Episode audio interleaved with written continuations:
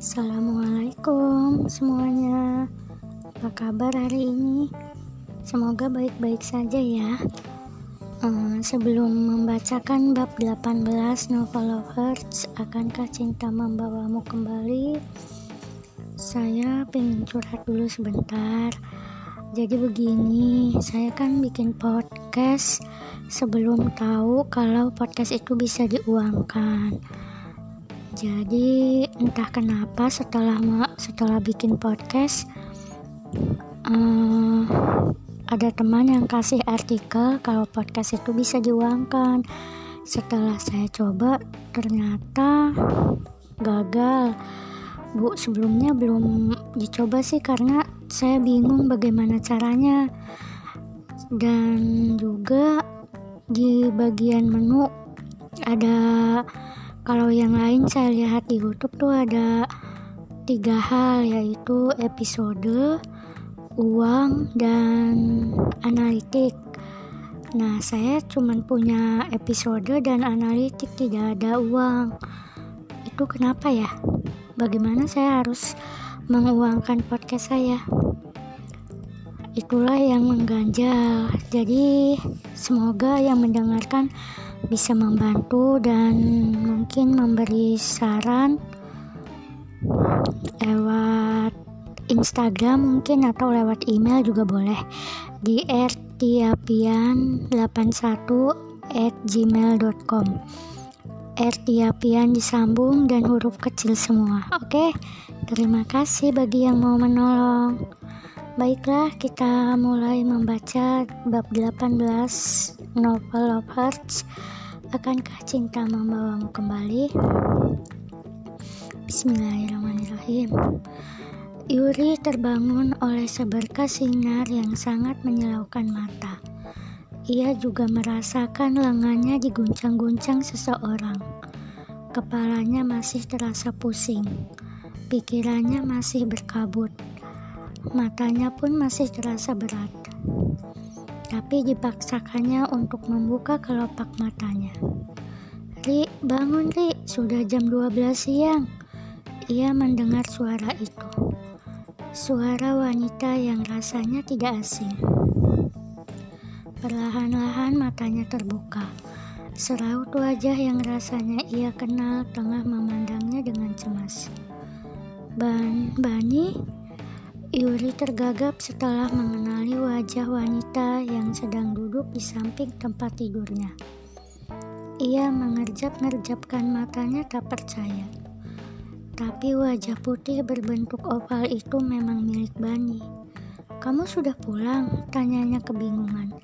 Ya, last flight kemarin malam, Bani mengangguk. Bagaimana tanymu di sana? Tanya Yuri dengan suara lemah. Kamu sudah merasa lebih baik sekarang? Tanya Bani cemas mengabaikan pertanyaan sahabatnya.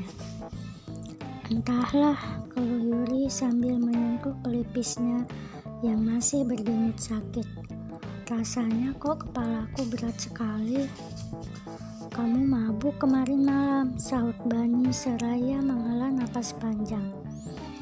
Aku kebetulan mau ke kamar kecil. Dengar pintu dibuka dan suara orang muntah-muntah. Lalu kulihat Brandon sedang memapahmu. Wajahnya sendiri merah padam, tapi kulihat dia masih sadar. Kamu tidak menahannya supaya menginap di apartemen saja? Tanya Yuri beringsut bangun. Sekarang ia baru merasakan semua badannya terasa sakit dan pegal. Lidahnya terasa pahit bukan main. Bani menggeleng cepat. Brandon kayaknya mau buru-buru balik.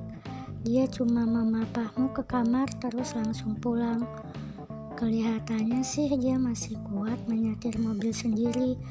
Ujarnya membaca kekhawatiran membias di sepasang mata Yuri. Kamu yakin? Bani mengedikan bahu.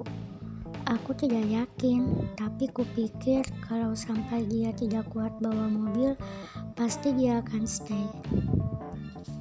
Ia menatap sahabatnya yang sekarang sudah duduk menyandarkan punggungnya ke kepala ranjang. Kenapa kamu bertanya terus tentang dia? Lihat lihat sendiri kondisimu sekarang. Bani beringsut lalu melenggang keluar kamar dan kembali membawa segelas susu hangat. Ini, aku udah bikinin susu biar badanmu segar kembali. Yuri melirik ke gelas yang disodorkan Bani, lalu menggeleng. Perutnya masih terasa mual. Taruh saja di meja nih, perutku masih nggak enak. Kedua alis Bani terangkat. Sudah jam 12 li dan perutmu masih kosong. Aku khawatir kamu masuk angin, semalaman kamu muntah. Tapi belum selesai ucapannya, Yuri sudah menghambur ke kamar mandi dan mengeluarkan isi perutnya di toilet. Padahal sudah tidak ada apa-apa yang keluar, hanya cairan dan sisa-sisa minuman kemarin malam. Melihat kondisi Yuri, Bani menahan diri untuk bertanya. Baru menjelang sore setelah dilihatnya kondisi Yuri kian membaik, ia mencari tahu apa yang sebenarnya terjadi. Aku kok kurang setuju dengan apa yang kamu lakukan sekarang, tukas Bani gergetan setelah mendengar cerita sahabatnya. Terlepas dari tujuanmu untuk menyenangkan Brandon dan merebut hatinya, Menurutku tetap saja salah. Melihat Yuri hanya terdiam, Bani melanjutkan lagi. Merokok, minum sampai mabuk, itu benar-benar bukan Yuri yang ku kenal sejak dulu. Bukan hanya Bani yang keberatan, Foni pun demikian. Aku tidak setuju, Rik, tukas Foni tanpa basa-basi via Skype keesokan harinya. Seperti biasa, ia mengobrol dengan Yuri di Skype sembari menjaga tokonya. Kami semua mengenalmu bukan wanita seperti itu. Kenapa gara-gara Brandon kamu harus berubah? On, kamu tahu betapa aku kehilangan dia dulu, ujar Yuri lesu. Bani sudah pergi bekerja dari tadi. Kalau tidak, rasanya Yuri pasti akan diadili mereka berdua. Tapi kamu nggak perlu melakukan apa yang dia lakukan, sahut Pony jengkel. Kamu nggak perlu ikut-ikutan dugem, merokok, dan menenggak minuman keras. Kamu ingat yang pernah dikatakannya dulu tentang give and take. Pony mengangguk namun memberi isyarat dengan tangannya supaya Yuri menunggu sebentar karena pelayan toko small shop menghampirinya dan menanyakan sesuatu. Apa tadi give and take? Tanya Pony setelah selesai berbicara dengan pelayan wanita bermata sipit itu. Iya, kamu ingat kejadian yang membuat Brandon mengungkit tentang give and take itu? Soal Brandon yang hampir menodaimu di apartemen. Yuri mengangguk. Barangkali dia merasa aku terlalu egois. Dulu aku selalu menolak diajak dugem. Tidak pernah mau menyentuh minuman keras.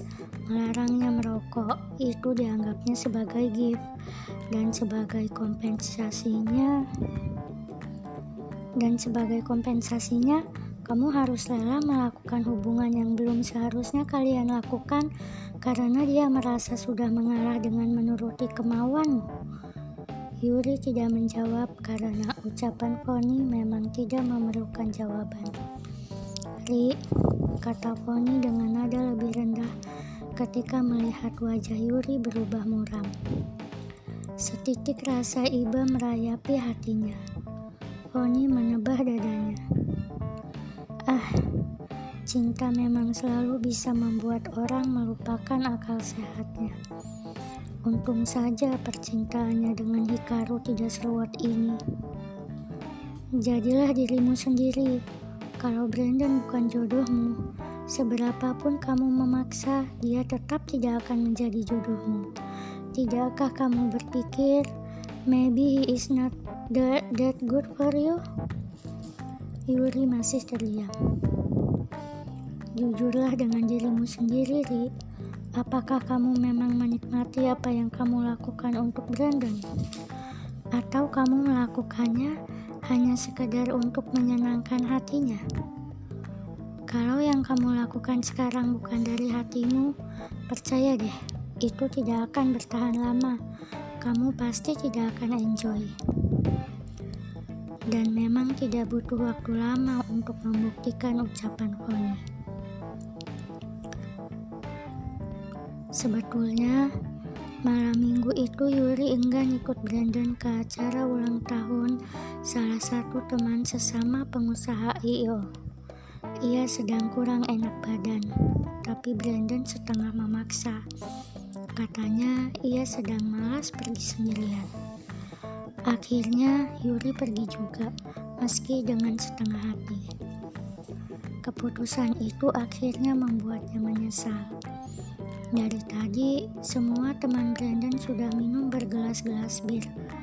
Pasangan yang datang bersama teman-temannya itu juga tak henti-hentinya menenggak minuman berwarna kuning itu. Yuri bukannya tidak tahu Brandon sudah mengerling beberapa kali ke arahnya.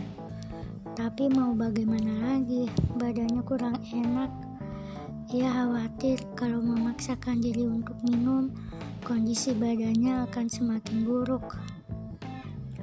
Tapi sepertinya pemuda itu tidak mau mengerti. Kekesalannya itu ia tumpahkan ketika mengantar Yuri pulang. Kenapa tadi nggak mau minum? Tanya Brandon merengut. Parasnya semendung langit di luar sana. Sorry, kan tadi sudah aku bilang aku kurang enak badan, balas Yuri pelan. Biasanya juga nggak apa-apa, gerutu Brandon. Hari ini kamu kenapa sih? Di depan teman-temanku, kamu nggak mau minum. Mereka pasti berpikir kalau cewekku kurang gaul. Yuri memalingkan wajah. Aku lagi sakit bulanan. Aku takut muntah habis minum. Kamu kan tahu aku nggak begitu kuat minum. Tukas Yuri mencoba untuk tidak meladeni kekesalan Brandon. Seteguk dua teguk kan gak akan bikin muntah. Kalau tahu kamu gak mau minum, mending tadi aku jalan sendiri saja. Serga Brandon ketus. Mungkin karena pengaruh hormon yang tidak stabil, emosi Yuri pun gampang tersulut. Ia membalas sama ketusnya. Tadi kan aku sudah bilang gak mau ikut, tapi kamu maksa. Gusar, Brandon memukul setir mobil dengan kedua tangannya. Yuri sampai tersentak saking kagetnya. Sudah, lain kali kalau nggak mau ikut aku nggak akan paksa. Daripada malu-maluin di depan teman-temanku, kamu tahu sendiri yang datang tadi bos-bos semua. Tapi apalah salahnya kalau Yuri tidak menyentuh minuman itu, melainkan hanya memesan jus jeruk daripada ia sakit sepulang dari pesta itu. Tapi ternyata Brandon tidak mau mendengar penjelasan lagi. Perdebatan itu pun selesai dengan sendirinya. Malam itu, Brandon hanya mengantarkan Yuri sampai di depan pekarangan apartemen. Tidak seperti biasanya, pemuda itu tidak mampir lagi. Yuri sengaja tidak ingin bertanya daripada memicu pertengkaran lagi. Ia hanya mengucapkan selamat malam kepada Brandon yang raut wajahnya masih sekelam langit di atas sana dan melenggang masuk ke apartemen. Alhamdulillah selesai juga pembacaan bab 18. Adakah pesan yang tersirat dari pendengar? Ya, jangan minum minuman keras dan merokok. Apalagi dugem eh mungkin tidak penting bagi yang mendengar ya. Tapi itulah saya sama seperti Yuri. Oke okay. bye semuanya. Terima kasih sudah mendengarkan. Assalamualaikum. thank you